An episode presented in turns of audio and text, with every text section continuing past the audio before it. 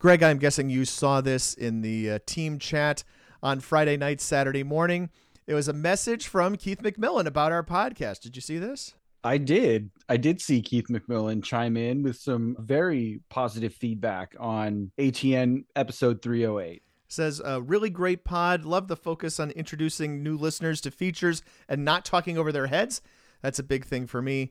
Uh, recapping the offseason, mentioning the interviews. It got him uh, caught up and jazzed up for the season on the way to one of his uh, kids' softball tournaments in South Carolina. Frank Rossi was informative and concise.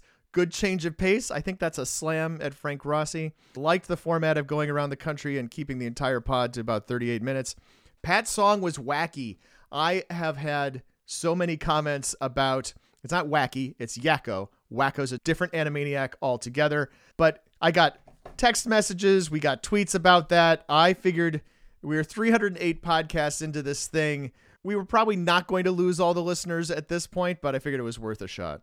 It was the the off-season recap, Animaniac style was well received, so well received. In fact, Pat, maybe uh, maybe we work something like that, a little Animaniac style song every week. Every week. I thought you were going to say the beginning of every season because that is manageable. Also, kudos, you got kudos for solid reference at the 2707 mark. That, of course, is when you mentioned McMillan's and playing defense.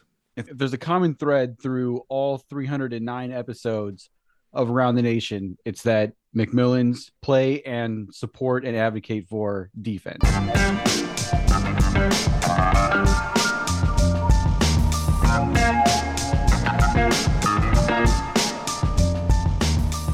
Football fans, it's now time for the D3Football.com Around the Nation podcast. Here are your hosts, Pat Coleman.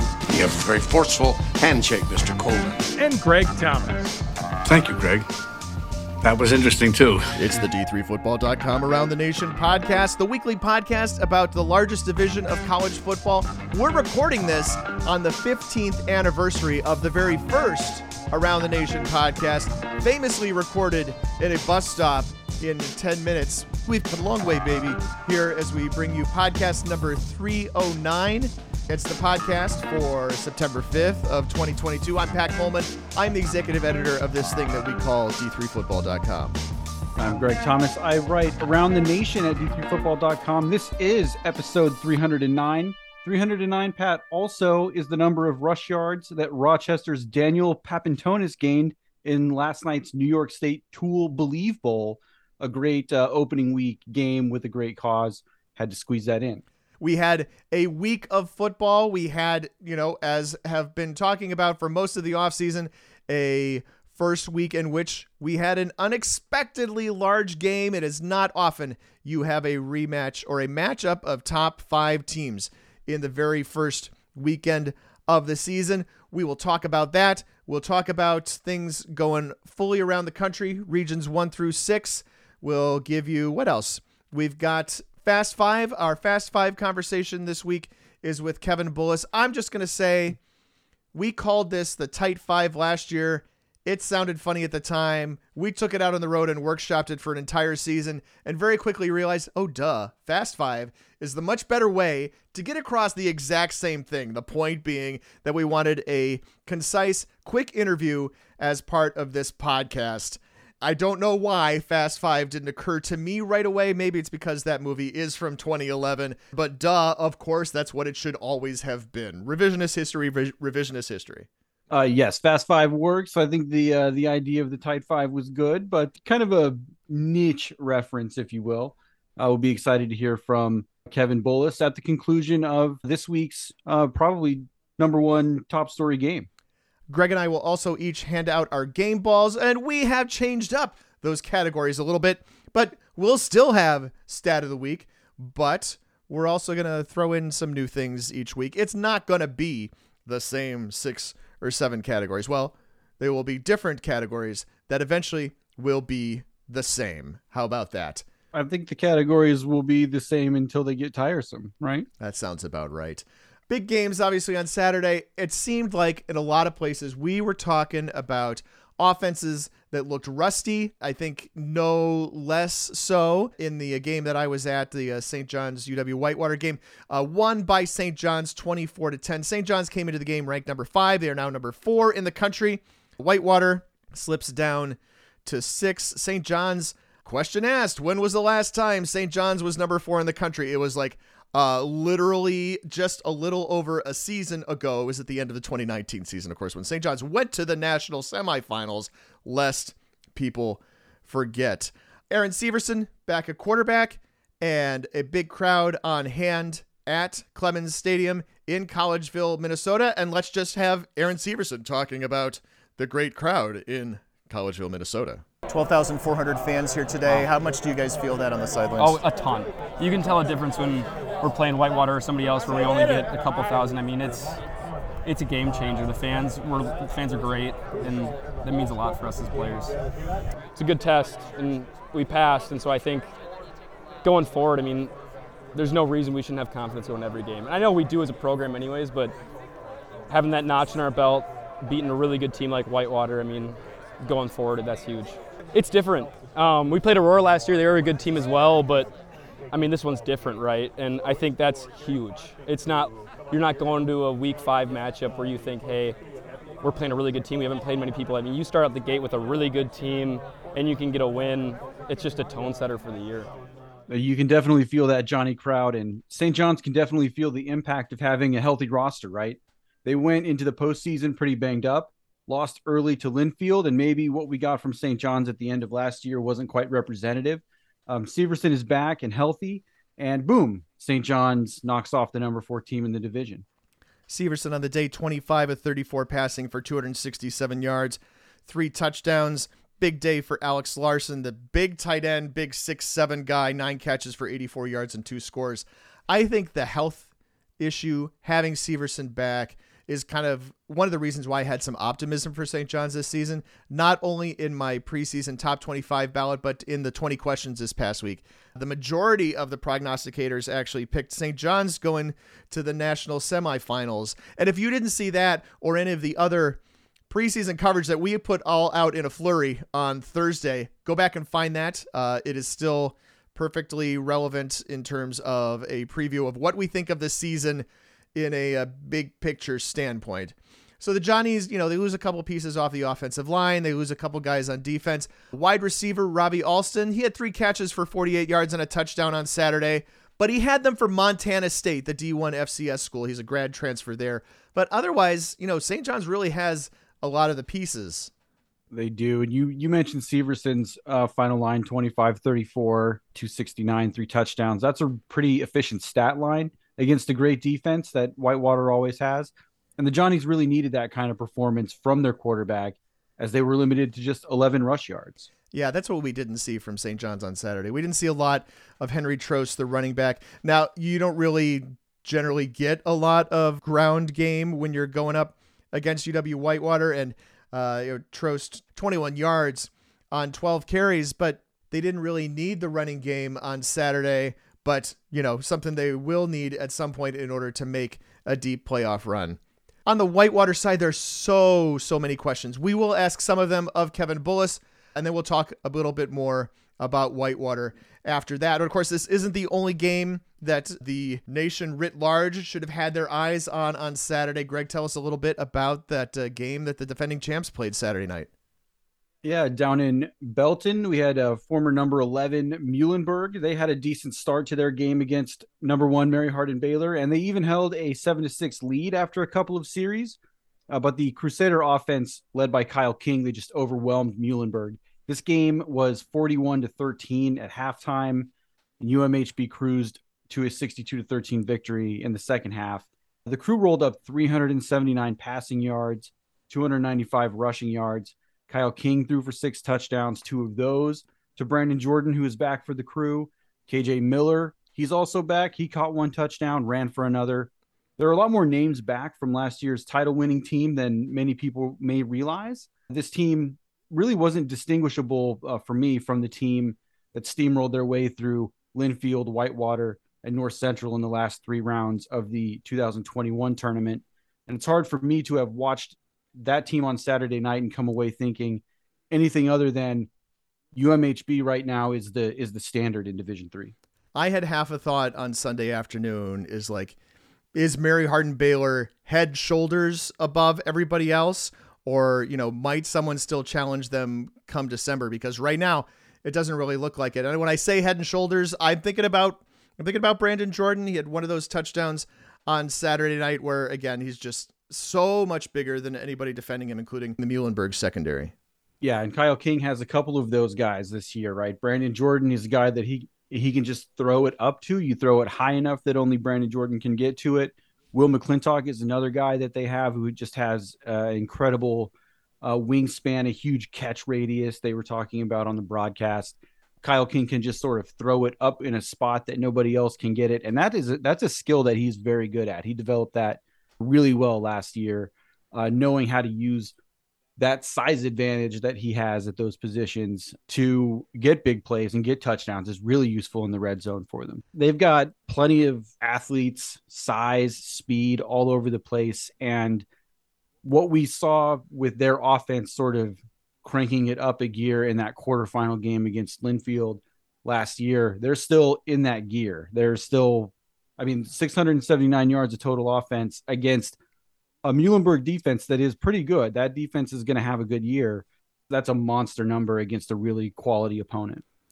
My low key favorite moment from that game is on uh, one of the KJ Miller touchdowns. I don't remember if it was the the sweep end around or if it was the pass, but Kyle King as quarterback is running full tilt down the field, down the right sideline to try to throw the last block inside the five yard line and got so close to actually doing it. Turned out Miller, you know, didn't need the help, but King was so close to being right there to do it. Well, I think that's indicative of how they get to have the kind of success that they had and that step that they took, I think last year is that they're they're doing those the little things. They're not taking any of it for granted. And Kyle King, leader of that team, out there throwing blocks for KJ Miller in a spot where KJ Miller probably doesn't need the help but that that he's out there doing it, sacrificing himself in that spot shows they're they're just as hungry and just as uh, driven to succeed and and run it back this year. At some point, I can see Coach Harmon telling Kyle King maybe we don't have to do that in a game that you're already up by five touchdowns. But that's that's another story. Maybe the quarterback doesn't have to sacrifice his body, but uh, we'll see how this goes on. And you know, it's just what's going on this season is now you're not going to take anybody by surprise. King and the offense kind of burst on the map in those latter playoff rounds last year. This year, everybody knows it's coming. So far, still happening. Also, in week one, one of the things that I often look for is sometimes those opening kickoffs can be a bit of an adventure, right? Special teams play isn't always something that goes at 100% in practice. You don't want to get guys hurt, maybe not even in the scrimmage. And it might not be until you get that first opening kickoff of the season that you might get something legit. Guys might actually have to go out and make those stops, that sort of thing. And uh, I saw specifically, of course, that uh, Ithaca started its season uh, with a, a 96 yard kickoff return by Data. Uh, I was looking for others, and I don't know that I saw others of those, but interesting special teams play from Saturday. Sure, that's a big win for Ithaca to open their season. The first win for Coach uh, Michael Toerper other uh, fun special teams plays that I noticed throughout the day, Brandon Jordan blocked a punt because, you know, being an unguardable wide receiver isn't enough. They've got him on special teams now, chasing chasing down punters. RJ Massey and Tyreek Rollins, they each returned punts for touchdowns for William Paterson to fuel their 28 to 7 win over Western Connecticut. And Marietta blocked two kicks in their 14 to 13 win over Dubuque more about that a little bit later on.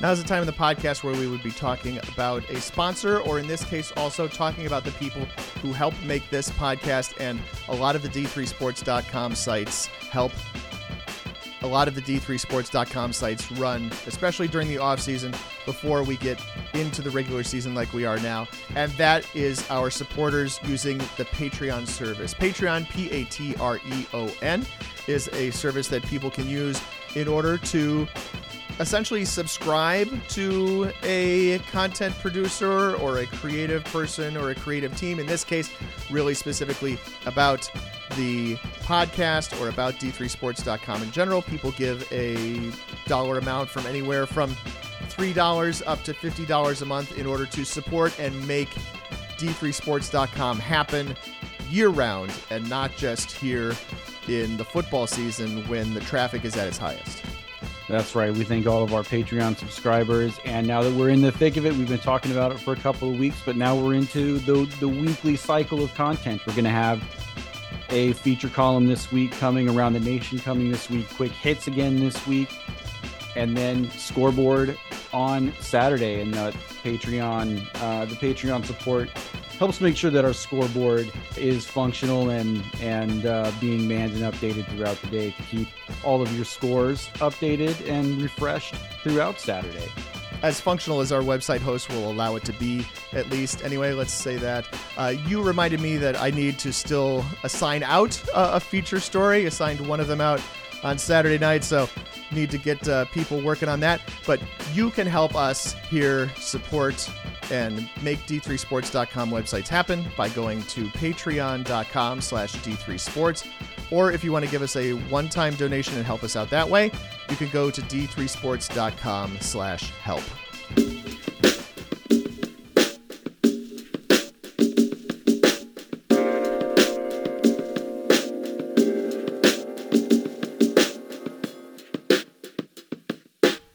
you all met. You all met. You all met. Now joined by Kevin Bullis after his team lost at St. John's on Saturday, 24 to 10. I mean, first of all, Coach, uh, I heard you talking to your players after the game. Right, the if the if one of the key um, goals for you guys is to win the the WIAC, nothing today changes any of that.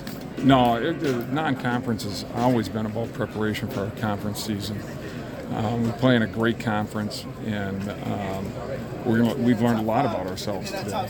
And, and when you play a very good team like St. John's, that's what's going to happen.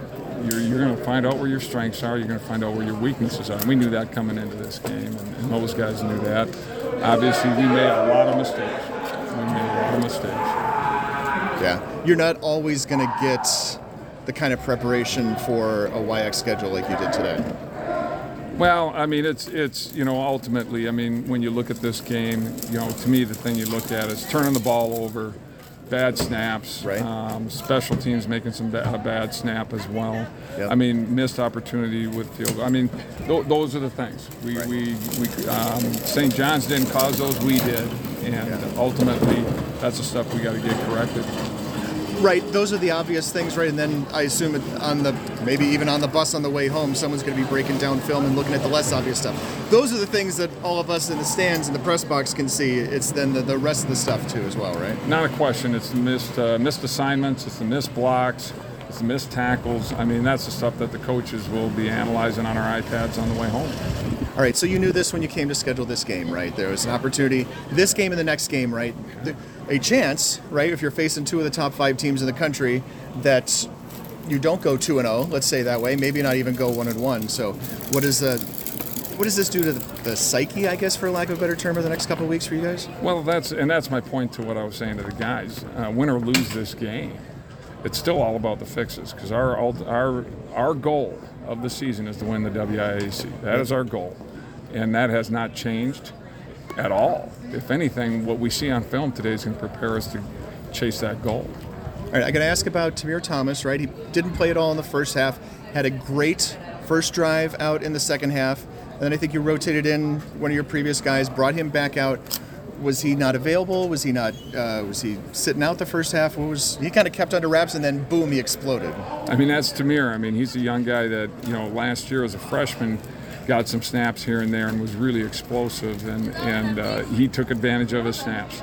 And that's ultimately what you're looking for um, is of your tailbacks, who's going to take advantage of them. And he definitely caught our attention again. Caught a lot of people's attention. Um, been a lot of talk this offseason about the big games that are scheduled here the first couple weeks of the season. You guys have two of them. Mary Hardin Baylor has a couple of them. St. John's has one. And you guys are not alone, right? There's a lot of teams kind of maybe stepping out of comfort zones. And that's more, I think, to play you guys or to play Mary Hardin Baylor. You guys, I think, have always been out there to take whoever you can get.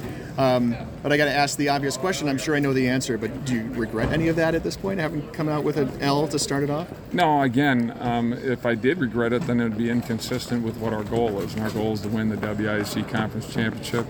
It comes down to at the end of, you know, really kind of last spring, you know, we're looking for games. St. John's is looking for games. Mary Hardin Baylor is looking for games. And in the end, not a lot of people want to play us. And so these kids work so hard all year round to play 10 games. And so to pass on a game because you don't want to play somebody, that's ridiculous. Uh, that, is not true to the sport. That's not true to the philosophy of what we believe in the games. Give your kids an opportunity to play the game that they've worked so hard to play. So there's no regret. Uh, meanwhile, looks like the run defense was as stout today as usual. He held a pretty good running back, basically completely in check. And I don't know how many times they even attempted to run the ball uh, in the second half. Um, and then we saw Lewandowski really get a first kind of extended look for you guys. You know, in, in a starting role, what do you think of uh, of those two factors today? You know, the run defense. I mean, that's something we take a lot of pride in. You know that, Pat. And and uh, but we gave up some long passes, and and that's something. That's the other thing we take pride in is not giving up long passes, and we did that today. So I mean, and Evan, no doubt. I mean, I'll leave that to Coach Peshek, um, our quarterback coach and offensive coordinator. Uh, Evan's obviously an explosive player, uh, fantastic quarterback, but there's no doubt he made his errors today. We all made our errors today. I made my errors today. And, and it's all about getting those fixed and, and ready for next week. Thanks to Kevin Bullis for coming back out of the locker room talking to me on Saturday. A thumbnail sketch for the Warhawks for those at home. Whitewater, new quarterback, new starting running back, new offensive coordinator, bunch of new offensive linemen. That's a lot for the Warhawks to figure out just on that side of the ball alone. Not to mention shotgun snaps and long snaps. They gave up four points on Saturday just in that regard. The margin between a nine and one Warhawks that are a top five team and a six and four Warhawks that are third in the WIAC, possibly still ranked, is pretty thin. It is, and you know Whitewater didn't really give themselves a lot of time to settle in with all of those changes. The champs are coming up to the perk this weekend where Whitewater's margin for error is probably less than it was this weekend. Then they're going to take a trip down to Georgia. They're going to play Berry before opening WIAC play at La Crosse.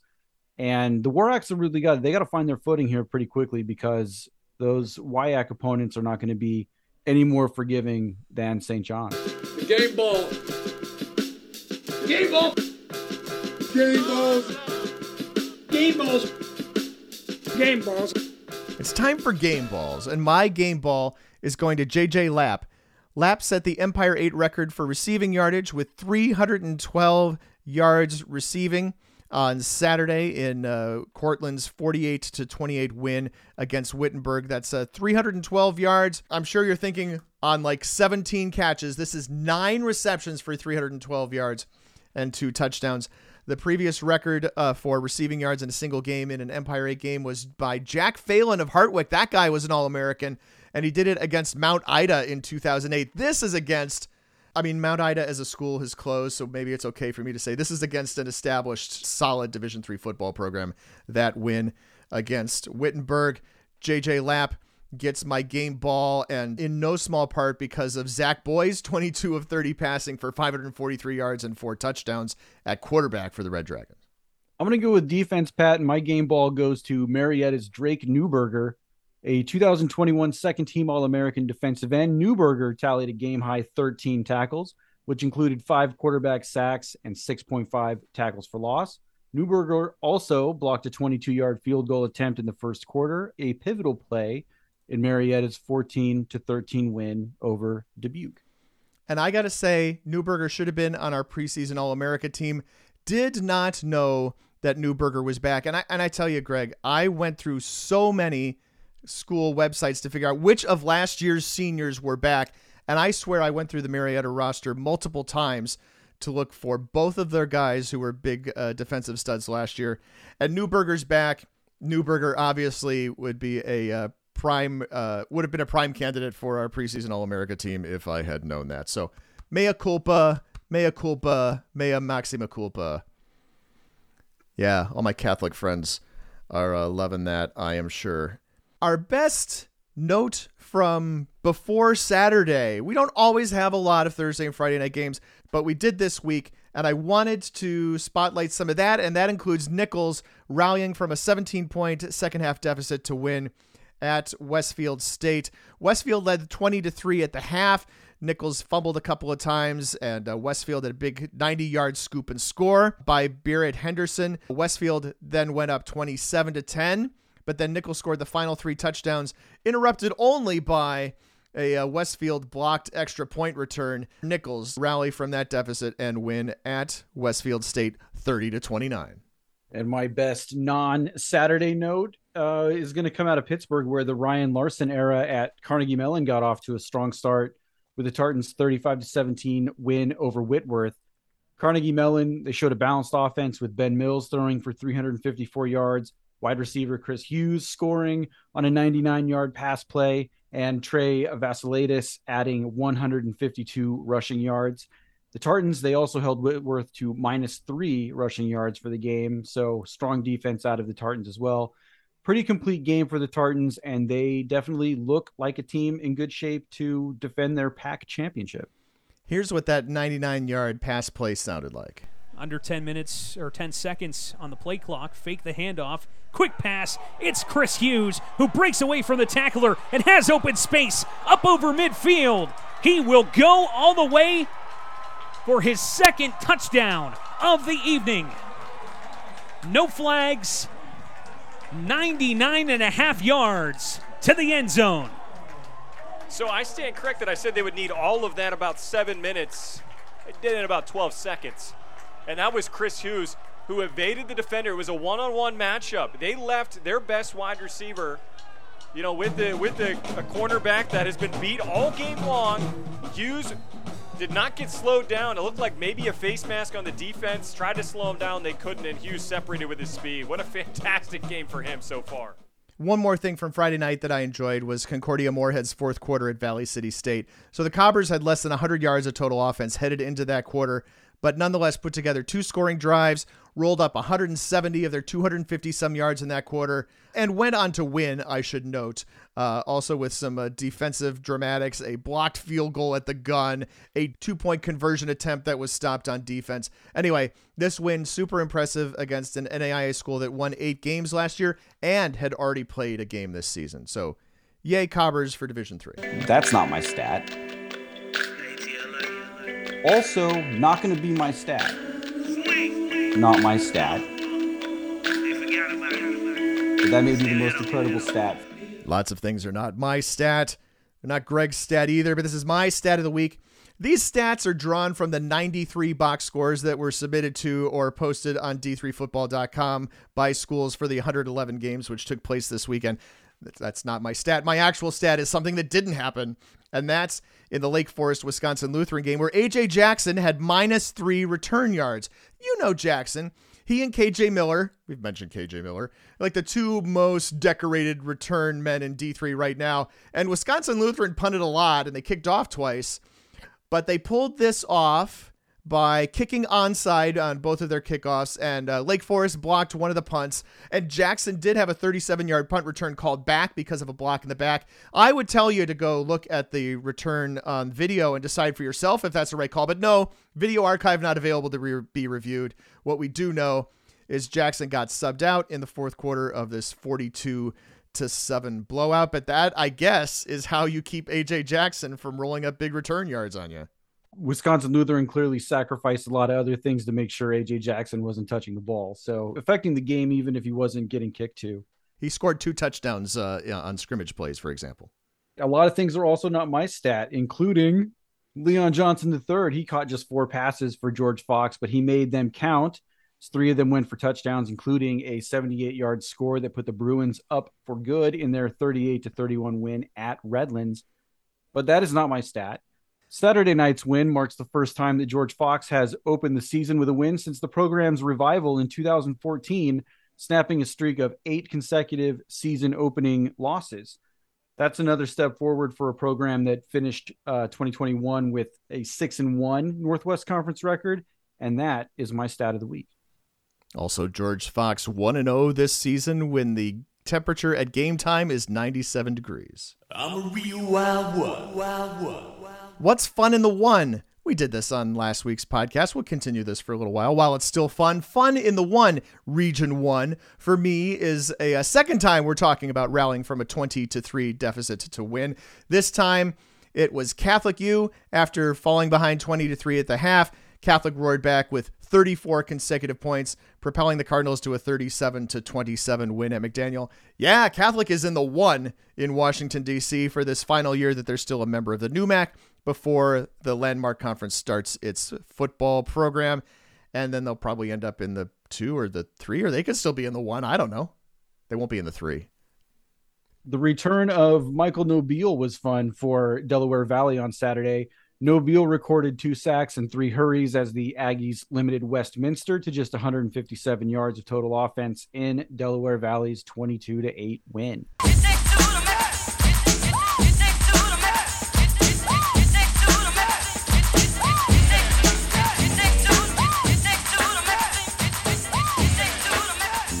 Greg, what's new in the two? How about the NJAC crushing it? That's new for 2022. In 2021, the NJAC they won just eight non-conference games total. In week one, the NJAC went six and one. The most impressive results belong to Rowan with a 42 to 20 win over Widener and Christopher Newport, who won at Washington and Lee nine to three, where three Ryan Castle field goals were more than enough points for the captains. Rowan getting a vote in the top 25. I did not go through all the top 25s for the last. Uh, we started this in 2003 to find out when the last time was that Rowan received a vote. Uh, the person who voted for Rowan texted me and said, Hey, if you think this is a bad idea, I could be talked out of it. And I'm like, I don't usually talk people out of votes. And I think, too, you know, I mean, Rowan went on and just handled uh, handled Widener. That's impressive. I'm not offended by someone putting Rowan number 25 on their ballot right now. As for me, you know, looking at what's new in the two, how about that game Johns Hopkins had? Or maybe we should talk more about that later. Why don't we do that?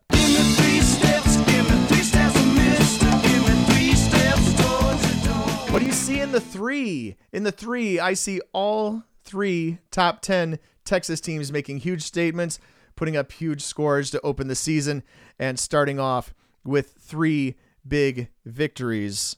We, of course, talked about Mary Hardin Baylor defeating Muhlenberg 62 to 13. Hardin Simmons is the only time we're going to mention it, but they just crushed Wayland Baptist 79 to 14. Trinity, Texas, also a huge game on Saturday night after having to wait around for an extra, I don't know, hour, hour and a half before they could get started. Then just methodically dismantled Sul Ross State 55 to 7. I think if you had any doubts about someone in of of those three Texas teams this year, maybe it was going to be Trinity, right? Trinity's 2021 resume is based on playing Mary Hardin Baylor really well in the playoffs. And that doesn't always necessarily translate to something, but another good start Obviously, Sul Ross overmatched, but you know, seeing Texas so far with its three top 10 teams all putting up top 10 type wins. Trinity did win the SAA last year. I don't, I think it not entirely uh, the UMHB result, but certainly uh, a big part of where they're ranked currently. Uh, for me, in the three, I saw week one as being a pretty significant struggle for the USA South with just one win coming out of that conference. That win came from brand new USA South member Belhaven on Thursday night. Maryville lost in the last 30 seconds to Berry. Huntington came up just short against Linfield. Uh, those are two results that could have flipped the narrative a bit for the USA South, but alas, one and six out of the USA South in week one. Kind of a crazy game, kind of a crazy night at uh, in in Alabama, right? Did not expect Linfield to give up that many points. No, I mean we saw this last year. Huntington, not the same score, but UW Oshkosh went down to Montgomery to play Huntington last year. That was a good game, a close game. Huntington had a chance at the end of that one as well. This one, a lot more big plays out of Huntington. Linfield did did give up quite a bit of yardage uh, deep in the secondary, but you know they they were able to hold off the Hawks, and you know we'll see how the Hawks bounce back next week in their rivalry game against Birmingham Southern. Last year, the bounce back didn't work out quite so well for the Hawks. That's what the four by fours for, son. That's what the four by fours for. Greg, what's the score in the four? It was a pretty good weekend for the MIAA. Hope stormed back from 17 down to defeat Aurora 38 to 34. I think that's the third mention of a team winning after being 17 points down in the second quarter, or the second half in this podcast. Albion wiped out Carthage 52 to 0. Olivet scored late to knock off Franklin, but maybe the most surprising result came out of Ada, Ohio, where Alma knocked off Ohio Northern 16 to 13 in overtime. Adrian was the only MIAA team to lose, falling to nationally ranked Heidelberg 31 to 0. Yeah, tough week for the OAC. We should talk about that in this podcast as well. But my score in the four comes from the Rose Hulman DePauw game. Is a rematch of last year's playoff game, a game which DePauw won 26 21. This one was similar 17 14 DePauw win. The Tigers scored the last two touchdowns after the Fighting Engineers took a 14 3 lead. Mambo number five. Who's looking alive in the five? I'll start with Rockford in a NACC, which is eminently winnable. Rockford got a preseason number one vote in the conference coaches poll. Now, okay, Beloit is not exactly a world beater as an opponent, but the Regents looked positively regal in a 41 to 14 win against their local rival. I mean, they're basically right across the Illinois border from each other. That win includes a team total of 35 for 38 passing. Jalen Ray, he's the starting quarterback for Rockford. He turned a lot of heads last year.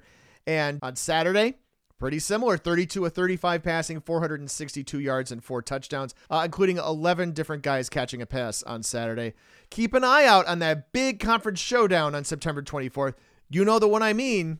It's Aurora at Rockford. I see what you did there. Some of the heavy hitters in the five don't get started until this coming week, but the top of the American Rivers Conference had a good weekend. Central looks solid in their 44 to 13 win over St. Olaf. Not much hangover in game one post Blaine Hawkins. Coe had no trouble with Cornell, and Wartburg caught their third wind at about midnight local time to run away from Monmouth 34 to 7. Wartburg and Monmouth, of course, delayed by about three hours due to weather in the area. Six feet, six, six feet, six feet, six, six feet. So, what's in the mix in the six? Despite Whitewater's loss on Saturday, the remaining contenders in the WIAC all started their campaigns with emphatic statements. La Crosse took out NAIA Dakota State 42 to 7. Oshkosh dominated East Texas Baptist 56 to 13 and River Falls picked up right where they left off in 2021 defeating Elmhurst 63 to 0. All right, so we've talked about a couple of these things, a couple of these conferences that had it pretty bad on Saturday. And I want to talk about who had it worse, the OAC or the USA South, neither of which performed up to uh, the standards I think we would come to expect of them. No, I think if I had to pick who had it worse, I think probably the OAC, even though they did have a better record overall on the day. I think the later impacts of the OAC's results will matter more down the road. I didn't see any games in the USA South that they should have won or would have been expected to win and didn't. I think they had a couple of shots there with Maryville almost uh, upsetting Berry and Huntington almost upsetting Linfield. Um, but the only, I mean, the only result out of the USA South that I think w- was really unexpected might have been Southern Virginia losing to Wilmington. The OAC, on the other hand, Baldwin Wallace losing to Mount St. Joseph and John Carroll losing to Washington Jefferson. Those are results that um, really kind of take those teams out of Pool C, barring a, a, win against Mount Union in league play. I think I might throw Methodist losing to Shenandoah in that list as well. That's a home game for Methodist. Methodist was seven and two last year. Methodist did lose to Shenandoah last year as well, so maybe I shouldn't be so surprised. And of course, the USA South lost Averett entirely to the ODAC this year, which made it a little more difficult for them as well. It did. I think Methodist had a good spring 2020 season, the mini season that we did in the spring, but um, they slipped back a little bit last year and then fell, you know, in week one to Shenandoah again this year. How about overrated and underrated? We've talked about the poll in terms of rising and falling, teams rising and falling, but I'm just going to come out and say overrated team right now, RPI. RPI I could not drop them off my ballot this week because I didn't have them on my ballot in the first place. But uh, this is a team that right now in the post George Marinopoulos era has to prove something to me at the very least, and presumably to a number of our other voters. And winning at home against Dickinson 14 to 7 on Saturday is not the sort of thing that's going to move the needle for them. 8 of 26 passing as a team, really good defensively, but against a team in Dickinson that last year had one of the better years that it's had in some time, and even so was only four and six. I just think that uh, RPI will know more against uh, Carnegie Mellon. RPI and Carnegie Mellon, at the very least, should be switching spots in the poll, and RPI should be on the outside looking in, and Carnegie Mellon probably comfortably in that bottom part of the top 25. My team that is overrated is Baldwin Wallace. I had Baldwin Wallace ranked 17th in my preseason poll, and I thought that the Jackets would be the team most likely to post a 9 and 1 record from the OAC. That dissolved thanks to Cornell Beecham and Josh Taylor and the rest of the Mount St. Joseph Lions. And Baldwin Wallace this week tumbled right on out of my top 25. On the underrated side, I think my pick has got to be Johns Hopkins. Johns Hopkins, of course, went up to Cleveland and just demolished Case Western Reserve 54 to 14. Case in the past has started its regular season off with the University of Rochester and uh, made a significant step up in strength of schedule this year to take on a team that was uh, number 10 in our preseason poll. And, you know, Case also had this, you know, this look on offense that people were raving about from a scrimmage with John Carroll. And it's like, we could put four quarterbacks on the field. And of course, four guys did throw passes for Case Western Reserve on Saturday, but you can't put four guys together and equal what Ryan Stevens can do just by himself for Johns Hopkins, where he was 24, 27 of 34 passing, five touchdown passes, 314 yards passing. And then the guy off the bench for Johns Hopkins threw for another 70 yards and a score themselves. I think that Johns Hopkins, when uh, push comes to shove, even at number 10, is a little bit underrated. I would be looking to see, you know, how Wheaton looks here in the early season. They have a tough schedule playing at uh, Trinity this week. They have North Central coming up in a couple of weeks as well. I think that Johns Hopkins has some opportunity to move up the, the poll and probably should be moving up the poll.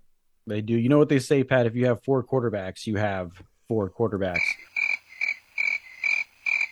My underrated team is UW Oshkosh. It was hard for me not to be impressed by the way uh, the Titans put up 52 points on the board against East Texas Baptist. Maybe worth reminding our listeners that the new head coach at Oshkosh, Peter Jennings, was most recently the offensive coordinator at UW Whitewater, which is a fun note in light of Saturday's uh, results. Peter Jennings, of course, also a guest on this podcast in those halcyon days of podcast number 304. Our off-season podcast guests had a pretty good week one. they did have a pretty good week one. I'm surprised that you didn't drop a, a, podcast number on Michael Toerper or on Ryan Larson. I just figured you were going to go straight into that. Your categories have become tiresome. You've got mail. Tiresome. That was the time of the podcast where we go to Twitter. That's a category we kept. It's a time where, uh, you know, you guys get an opportunity to ask us a question and we will take it on the air. And here, there are so many. Anytime, I gotta be honest with you, Greg, anytime St. John's does anything, that it brings out the craziest questions on Twitter. And I'm gonna go with this one, which is from a guy who has named him themselves Drink and Know Things. And I don't know how many drinks were had before sending this tweet. It's from at CL1974MN. If St. John's wins its next two games, is that enough to slot in at number one, or do they first have to cure cancer? I appreciate the drink and know things reference. We uh it is it is we are recording this in advance of uh House of the Dragon tonight. uh the Game of Thrones property, obviously. Um if they win their next two games, the next two games for St. John's are River Falls and Bethel. River Falls and Beth. Ooh, I mean, that's about as good as you can do in your first three games. Is that enough to get up to number one? No, because UMHB could have could be the number 11 team in the country 62 to 13 and then they could go up to Wisconsin Whitewater, and we're going to have a common opponent result. Isn't that fun? Yeah. Uh, they could win that game, and with those two results, and I'm not sure exactly off the top of my head who UMHB plays in their third game, but like I mean, we're in a situation right now, Pat, where if UMHB keeps winning games, they're going to continue to be number one. They consolidated all 25 first place votes this week, and those first place votes aren't going anywhere until they lose a game. The same week that St. John's plays at Bethel is when Mary Hardin Baylor plays at Hardin Simmons. So you are not going to get anywhere by suggesting that St. John's has a harder schedule uh, through September 24th than Mary Hardin Baylor does. Listen, man, Mary Hardin Baylor's the defending national champs. They have a lot of people back. They just demolished a top 11 team. But seriously, so I thought about this myself too. I thought about this on my ballot this week. Where am I going to slot St. John's? And of course, uh, I actually was already slotting St. John's ahead of UW Whitewater, so that was uh, that was not a change for me. I thought long and hard about St. John's against Mount Union. You know, the data just isn't there, right? Uh, I think Mount Union is pretty effing good this year, and they're pretty effing good almost all the always. Man, St. John's to me doesn't have to cure cancer, but you got to beat Mary Hardin Baylor or, or or Mount Union or have those guys lose a game for St. John's to get ahead of them. It's not that St. John's hasn't necessarily topped out because those teams could lose. North Central could lose to Wheaton. There's some spots for St. John's to go, but this is an amazing spot considering St. John's season last year where they lost a little early in the playoffs. We talked, uh, if you rewind back a good 25 minutes or so, we talked very glowingly about St. John's and why we thought they had really good chances this year. Let's not get too greedy, I guess, is what I'm trying to say. Yeah, we still we need to get some some real data on Mount Union. Uh, you learn nothing from them hosting Defiance in Week One. North Central hasn't played yet. Let's see. Let's see how they look uh, in the next couple of weeks. And yeah, I mean St. John's. I would be excited to were were my team to have just beaten Wisconsin Whitewater, but the way that these top of the tippy top teams have scheduled this year, it takes more than just that one win to snatch away votes from one of the more dominant number one teams that we've seen in a while. If you have questions for us, legitimate or, you know, having a little bit too much day drinking on a Sunday afternoon, you can do that by tweeting at us at D3Football or throwing the D3FB hashtag on it, and we will consider it for uh, inclusion in one of these future podcasts. Games to watch for next week. I'm just going to go ahead and put the obvious one out there. I don't know if you have heard, but next week, top ranked Mary Hardin Baylor is going to Whitewater, Wisconsin to play, checks notes, number six, UW Whitewater. I will be there.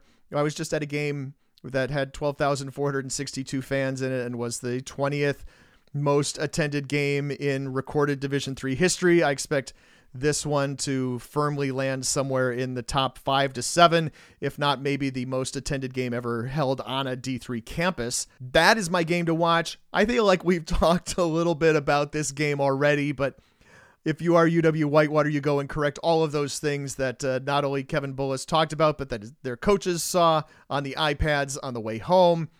And if you're Mary Hardin Baylor, I keep doing what you're doing, I think seems to be pretty good. I mean, you think about the last time Mary Hardin Baylor went to Whitewater, it was, you know, a grand three games ago, right? Or the third game back for uh, for Mary Hardin Baylor.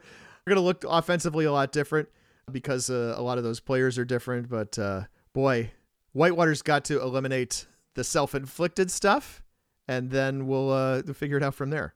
Yeah, Whitewater's last three games after this weekend will have been hosting Mary Hardin Baylor at at St. John's, hosting Mary Hardin Baylor. That's a lot. That's a lot, Greg. It is, about- and that is uh, one of several games that I'm going to be watching this weekend. Another one was going to be Wheaton traveling down to San Antonio to take on Trinity. This game is a change of pace for Wheaton as they have sort of historically played their non-conference games close to home and with substantially less quality on the other side. Uh, Wheaton had a ton of fifth year and sixth year guys last year, so we'll see a lot of new faces for the Thunder, particularly on defense. Trinity uh, rolled over Sul Ross State 55 to 7 in their weather delayed game this weekend. Trinity was the last team to seriously challenge Mary Hardin Baylor in the first round of last year's tournament. And our poll has set pretty high expectations for Trinity. I think these games, I think these teams are ranked number eight and number nine going into uh, this weekend's game. So a pair of top 10 matchups this week. Very fun. Uh, this Region 3 versus Region 5 matchup should be on all of our listeners' screens somewhere Saturday night. I haven't gotten rid of on the spot. I'm putting you on the spot. All right, so it's week two of the Division Three football season. I always like to, when I'm taking a trip to see a game, see what else I can see in the same area. So I'm headed out, um, flying from here to Milwaukee on uh, Saturday morning and making the uh, relatively short drive to Whitewater for that aforementioned Mary Hardin Baylor UW Whitewater game. And then in the evening, I'm going to see Carroll take on Wisconsin Lutheran at the uh, future home of the Cousins Lakefront Bowl. And my question to you, Greg, which game will be closer? You know, I think I have a feeling that UMHB is just an absolute freight train. And I think that there's a lot of stuff that Whitewater has to fix and maybe not enough time to fix it before UMHB shows up this week. I'm going to say Carroll and Wisconsin Lutheran is going to be a closer game than number one versus number six. That is a that is a wild prediction. It's wild, but I think defensible. You just defended it, and we'll see Saturday by Saturday evening how that turns out. All right, Pat, I am putting you on the spot now. It's your turn. We've got a couple of teams in Division Three this year that changed mascots over the over the off season. I want you to uh, tell me how those teams are going to do in week two. This is a good question. This is a really good question. So, just the ones that changed names over the offseason, or do we include everybody who changed the names since the last football season? Since the last football season. All right. So, I think I count three. I believe I count Crown, Kenyon, and Western Connecticut. Did I miss anybody? I think that's all of them. All right. Western Connecticut goes to Albright for a uh, mid afternoon game on the 10th. This is a really interesting game because, uh, you know, Western Connecticut, you mentioned, lost uh, at William Paterson this past Saturday, 28 to 7, thanks in no small part to those two punt returns for a touchdown. Albright, I mean, they played Salisbury. I don't know if I can learn anything about how good Albright is by uh, seeing them get absolutely destroyed by uh, Salisbury. So I think I am going to take the artist formerly known as Colonial over the Lions of Albright. Kenyon at Kalamazoo is another one that's going to be kind of a tricky one. This is a really interesting game. Uh, Kalamazoo beat Oberlin on Saturday by a score of 21 to 14. That is usually a pretty good proxy for how someone is going to play Kenyon. Kenyon on Saturday. The Owls, formerly known as Lords, they are going to lose at Kalamazoo. I'm going to take Hornets over Owls and I am left with Crown and Carleton, and that's the easiest pick for me. Crown goes to Carleton, and, and Crown, of course, formerly known as Storm. Now the Polars are going to get frozen out by the Knights of Carleton, and so I'm taking uh, I'm taking Carleton to beat Crown. Is that really everybody? I think that's all of them. That's a lot of fun. I like that, and you will learn next week's podcast how well we spotted up right there. This was the D3Football.com Around the Nation podcast number 309, released on September 5th of 2022. Thanks for listening and keep an eye out for continuing coverage throughout this season, throughout this week, throughout the rest of time. Not the rest of time. At some point, you know, we will something will go away. I don't know. It could be the NCAA for all we know. That's a whole other story with five different podcasts that Dave McHugh will probably uh, just have a bunch of uh, people from various schools to talk about and not me or Greg. You can support production of this podcast and the D3Sports.com family of websites in general by visiting patreon.com slash D3Sports. If you can't afford to support us in a financial way, you can help us out by telling a friend, a classmate, fellow alum about the show, talk about it at your tailgate. Get Keith McMillan to send us nice chats in our uh, team chat. That's really nice. You can also rate and review us in the various places where people rate and review podcasts. Greg, I mentioned before that uh, this is literally the 15th anniversary of the first podcast that we ever put out the door. And I posted about it on Facebook. It seemed important enough to do that back in September of 2000 and literal seven got a message that day From Brandon Danis, he's a Huntington alum, said, Hey, just listen to the ATN podcast. I think it's great. Keep up all the good work. That was our first positive review back on September 4th of 2007. Other people can do the same on the podcast provider of their choice. You can reach us to talk more about Division 3 football.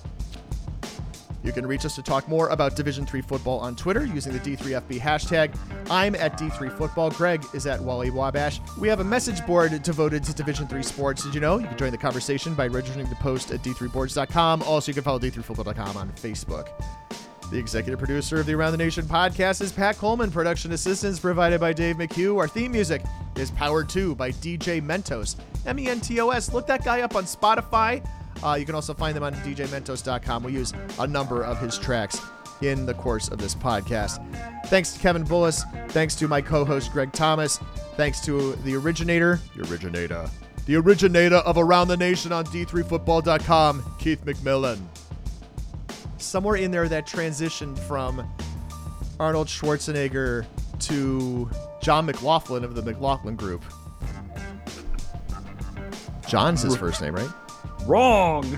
Issue one. Issue one.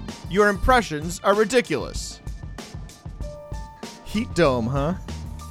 We're in the heat dome. It's supposed to it's supposed to break this week, so next weekend shouldn't be so bad. But uh, yeah, I think it's like 105 today. It's bad. If those were MIAC games, I don't know that they would have been allowed to be played. There is no humidity here, so I think we're even at 105. I think we're well below the the wet bulb index that would prevent games from being played. Always need a good wet bulb temperature reference on this podcast. Been a little while. Hydration is key. And Pat, don't edit out a whole bunch so that you can be right.